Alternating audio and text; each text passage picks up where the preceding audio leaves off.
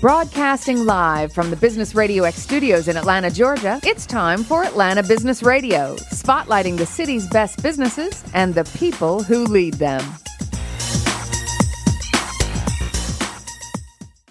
And we are back with this very special edition of Atlanta Business Radio. Stone Payton Lee Cantor here with you. We're actually broadcasting live from Georgia State University at the Entrepreneurship and Innovation Institute. Lee, this is sort of our home stretch, right? Last episode of the day. I think so. Man, a lot of weight on you guys. We have had three marvelous episodes. I wouldn't want to have to follow those acts, but I know you guys are up to it. Lee, I really do think this is going to be a fantastic segment. We've got three guests, two different companies that we're going to talk with. First up in this episode of GSU ENI Radio, we have with us founder and editor in chief with Quaint Revolt Media, Miss Sasha Gay. Trusty, how are you? I'm doing well. How about you? We are doing great. And Sasha Gay, before we get too far into things, tell us about Quaint Revolt Media. How you serving folks? How am I serving folks? So I started this blog while I was in college to kind of explore myself, you know, covering art and fashion around the city and kind of bridging creatives here and in Jamaica where I'm from. And it kind of spiraled and grew in, grew into a publication. I realized I was running it as a, as a magazine anyway, so might as well go full force. So what we offer is a platform, a multicultural platform for creatives to express themselves who are coming out of um, fashion, uh, contemporary art, music, and film. And then, so you said it started as a blog, but it's now kind of morphed into an actual printed magazine? Well, we are working on um, segueing into print, but we're building our online base right now. So we're focusing on just bringing more people into the fold, building that brand awareness, and letting people know that we're here. Um, uh, as you probably know, print is very hard to accomplish when you're a startup, and it's very costly. So for me, it's just about building that demand and being able to monetize it through what the people want when they're ready for it. And then right now in its blog form, is it user generated content or is this something that you're um, actually creating the content yourself or your team? Oh yeah, we're we're creating content in house. So um, since I graduated in May, I've assembled a small team. So we have a few editors, a photographer, videographer, um, and we just kind of hit the ground running, doing everything ourselves, covering Afropunk festivals, covering um, concerts and uh, art shows and um, openings, all that good stuff. So we're actually assigning people out and giving them opportunities to expand there and get their first start uh, working within a magazine. Now, is that difficult to find the right team? Absolutely. You know, um, again, being a startup, it's it's it's a lot of work, and you got to build that trust with people. Um, I think that's where I'm at. It's just kind of like letting them know that I'm here as a resource. And uh, a good thing, Georgia State, I have a great relationship with Georgia State. I was a part of the incubator here, and I kind of um, partnered with the journalism department, the film department, to offer college credit. So a lot of my um, a lot of my interns and a lot of people I'm working with are actually peers and uh, people I share a, a college educational background with.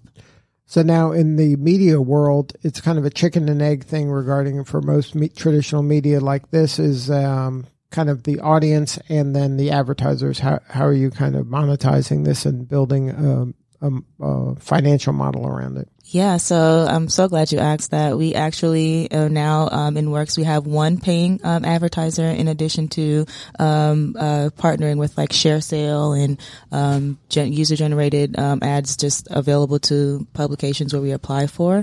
But we do have um, paid paid advertisers right now and another one in the works. So I'm hoping to seal that deal this week. So now your vision for the the uh, publication is what exactly? Like, is it like the you mentioned Jamaica earlier? Is mm-hmm. it kind of have Jamaica, yeah. uh, America world yes. view of the kind of artists that you're celebrating? Yeah, so Atlanta is our home, so we revel in finding you know those those creatives here, but we definitely have a strong interest um, through just tracking our um, our users online. We have a very good relationship with Jamaica and the UK. So my my initially I'm going to plan I'm plan to just maximize what I have here here and then reach out into the islands and maybe do a spinoff there, maybe do something internationally that can kind of like tie it all in together.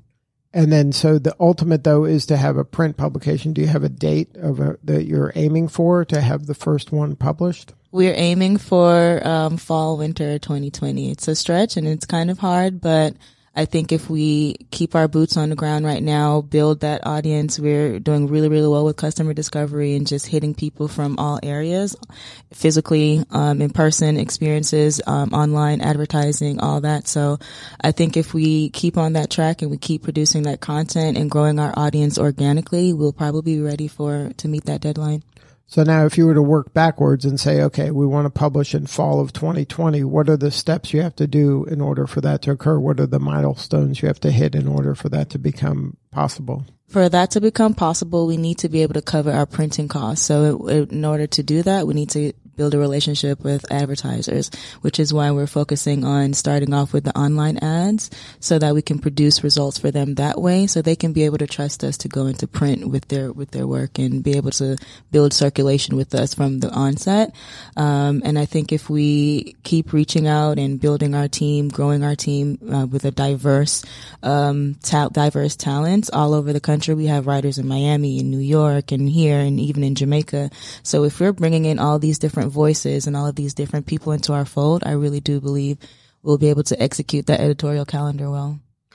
So now, because you are dealing with somewhat in the arts and fashion and things like that, is there kind of a monetization around kind of selling some of the stuff that's being profiled in the thing and is there revenue streams that can come of that? Yeah so one of the things is a lot of our creatives they have products that they sell anyway. So even if i'm featuring a visual artist they may have prints that they sell. So we're developing an e-commerce aspect to where we can partner with them post content to do like special edition prints or special edition t-shirts or garments that reflect taking the content and making it something more of an experience for our readers so now I'm sure you're aware that like Amazon is doing a partnership with uh, a fashion show with Heidi Klum and Tim Gunn that that they're going to spotlight the fashion and then the fashion will be on sale on Amazon. Is mm-hmm. there something that can be a hybrid? Is kind of an evolution of the publication where it's almost in partnership with the content. Exactly. And if you look at, if you're into fashion, you kind of see those models are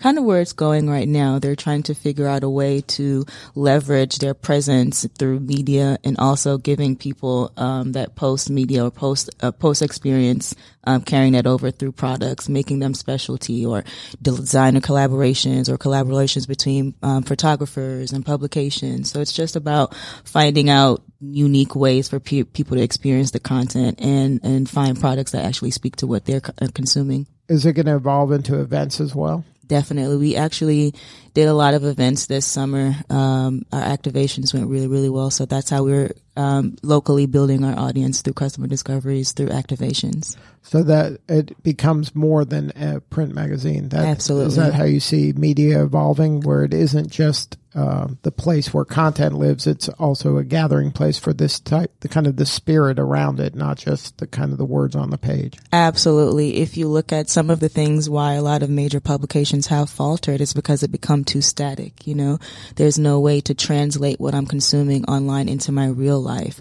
Even if I'm, am, am obsessed with a designer, um, they may not have the price point that I want, but if they partner with a Quaint Revolt or a smaller publication to do like a specialty run uh, uh, um, collection, those things relate di- directly to their audience and it keeps people in their fold, whether or not they may not have been uh, fans before, they may have been a target audience before. So it's just about leveraging um, the different. It's all about mixing high and low right now. It's never just about sticking to what's what's standard in media and that is why a lot of publications are are fusing if you look at Refinery29 all of it is about um, experiences taking the content and giving people experiences of that in real life so now, um, how did you kind of come up with this? What was kind of the genesis of the idea and to move into first a blog and and then into print? Have you always been involved in this kind of creative endeavors? Yeah. So I literally Quaint Revolt developed alongside my career and while I was in school.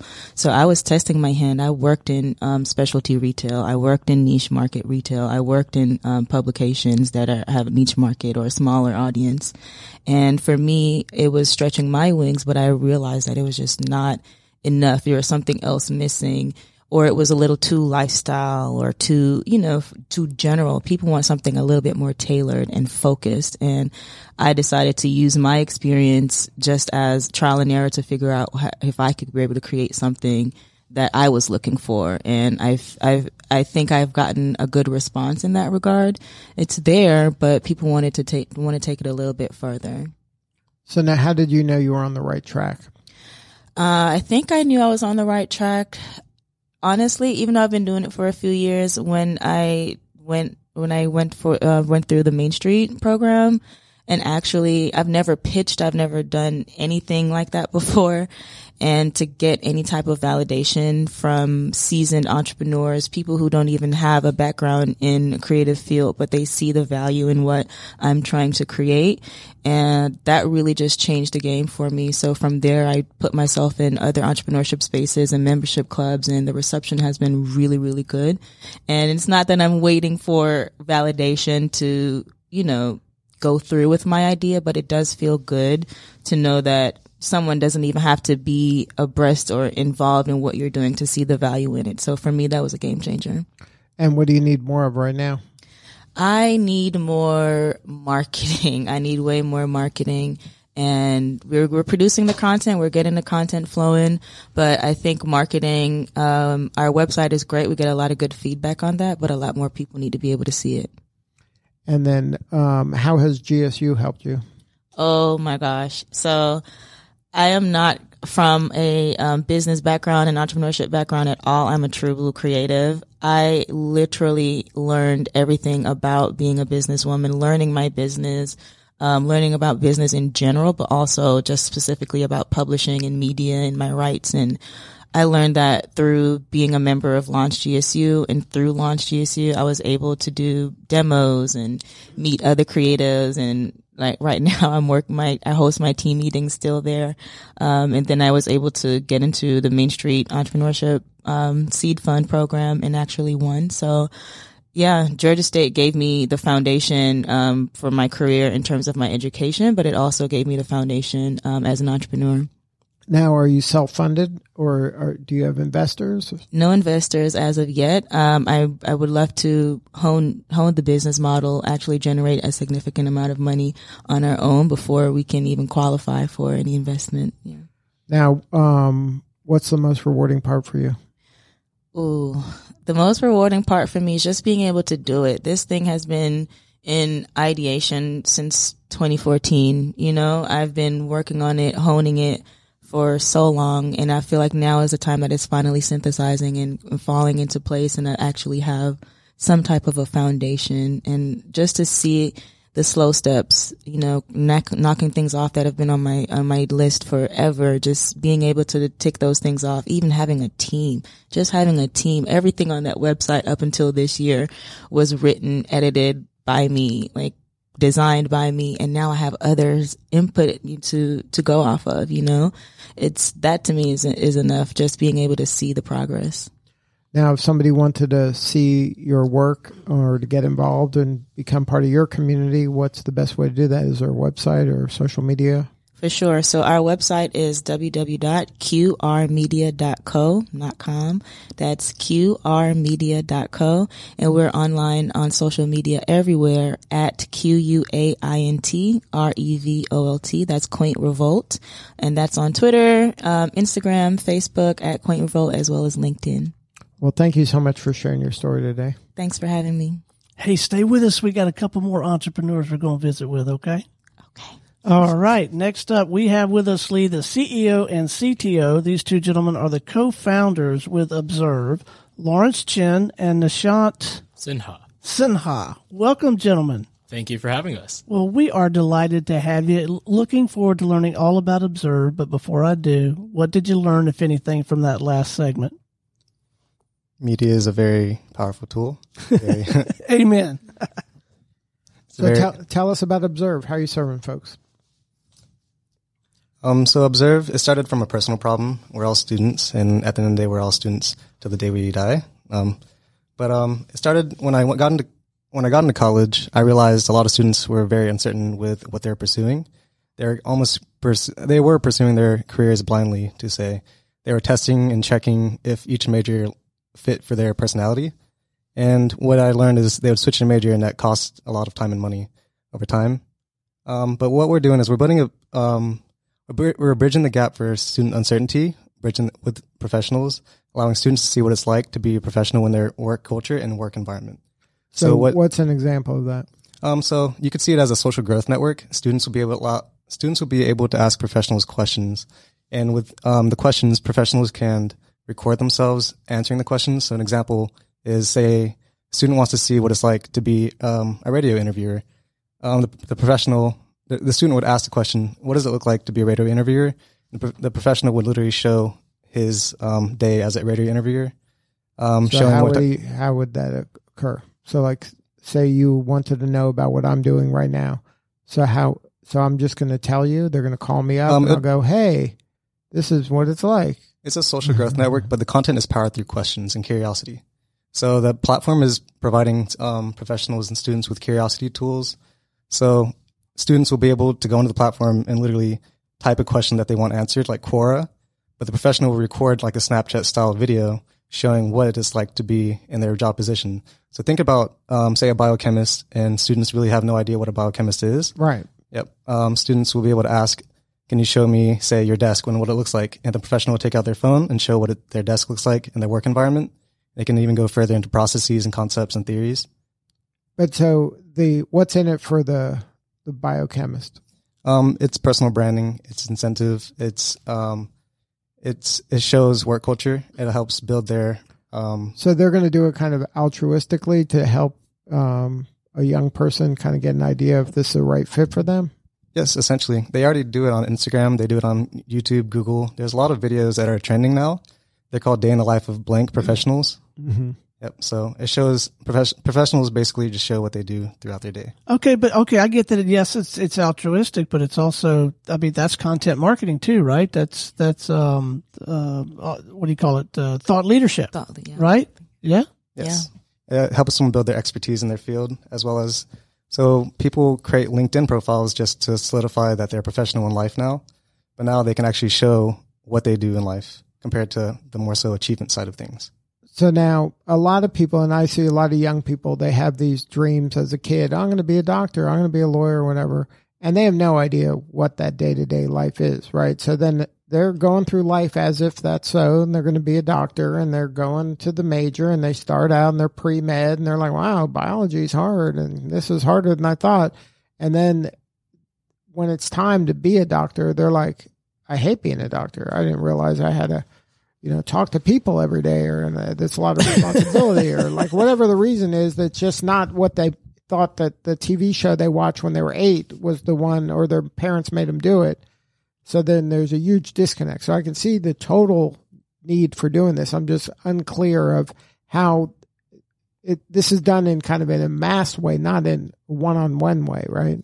It'd be a one to many. So whoever tunes in, um, you could look at it from a standpoint like, yes, the professional answers the questions, but so many, it's a one to many ratio in terms of how many students can see what the professional's teaching. Right. Yep. So it is a mass way. So then it's um ultimately like if you want to do something, shouldn't you just call up one of these people and say, "Let me follow you around"? It's not as accessible. Um, this would be a centralized source of insight, literally for professional insight and career understanding and um, job opportunities. Now, how does the money work? Is it does the student pay to kind of get this information? Like how does how does how do you monetize this? Um, we've been using it through data and um, data and ad ad generation from the long term perspective, but from the shorter term perspective, we'd probably approach a subscription basis with school systems, university systems, allowing students to actually just um, access to the platform. And then what stage are you at right now? Um, right now, we're in beta and prototype. So you have a working model right now. You there's people that have asked questions and there's professionals that have done day in the life videos. Um, there are professionals. There's validation through YouTube and Instagram. You can find a lot of professionals. Um, people actually go on to say Snapchat to see what a surgeon does, but the problem with Snapchat, it's a lot more private, and you have to add them personally. Um, through Observe, you can actually explore and find professionals. Now, the are you right now just curating these day in the life videos as the kind of how to do the thing, or are you looking for uh, once I get on the Observe platform, then I'm going to find another Observe person who has shared this day in the life, so it stays within your platform.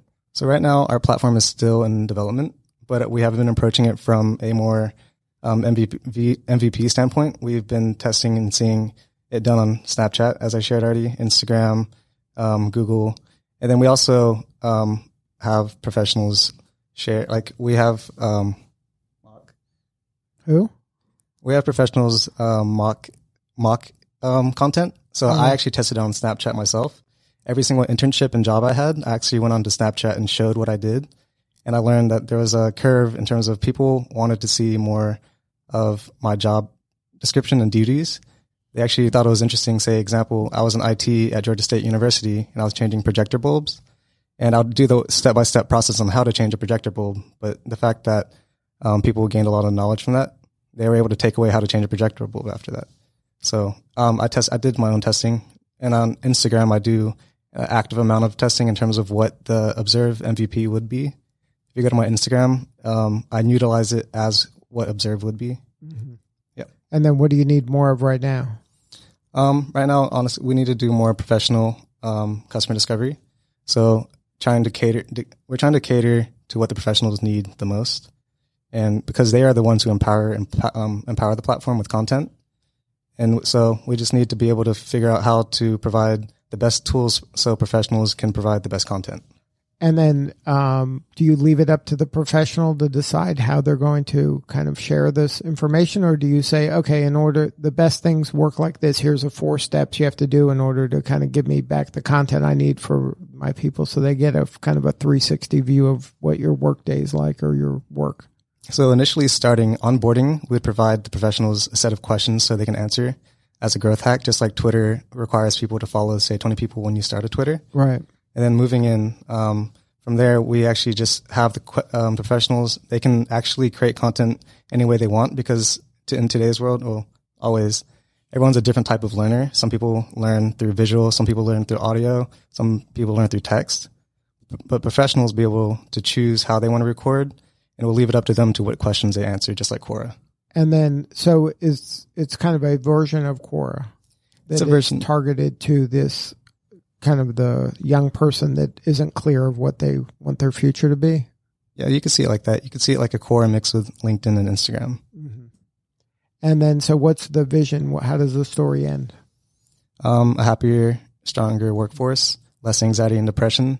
Um, there's a direct correlation between life and life and work happiness. The happier you are at work, the happier you are in life. They're almost parallel to some degree, if you want to consider it like that. Um, but what we're trying to do is provide people more certainty when choosing their careers so they can have happier, more fulfilled lives. Now, in your own personal life, do you know of a lot of people who thought they were on one path and then they ended up not happy with their choices?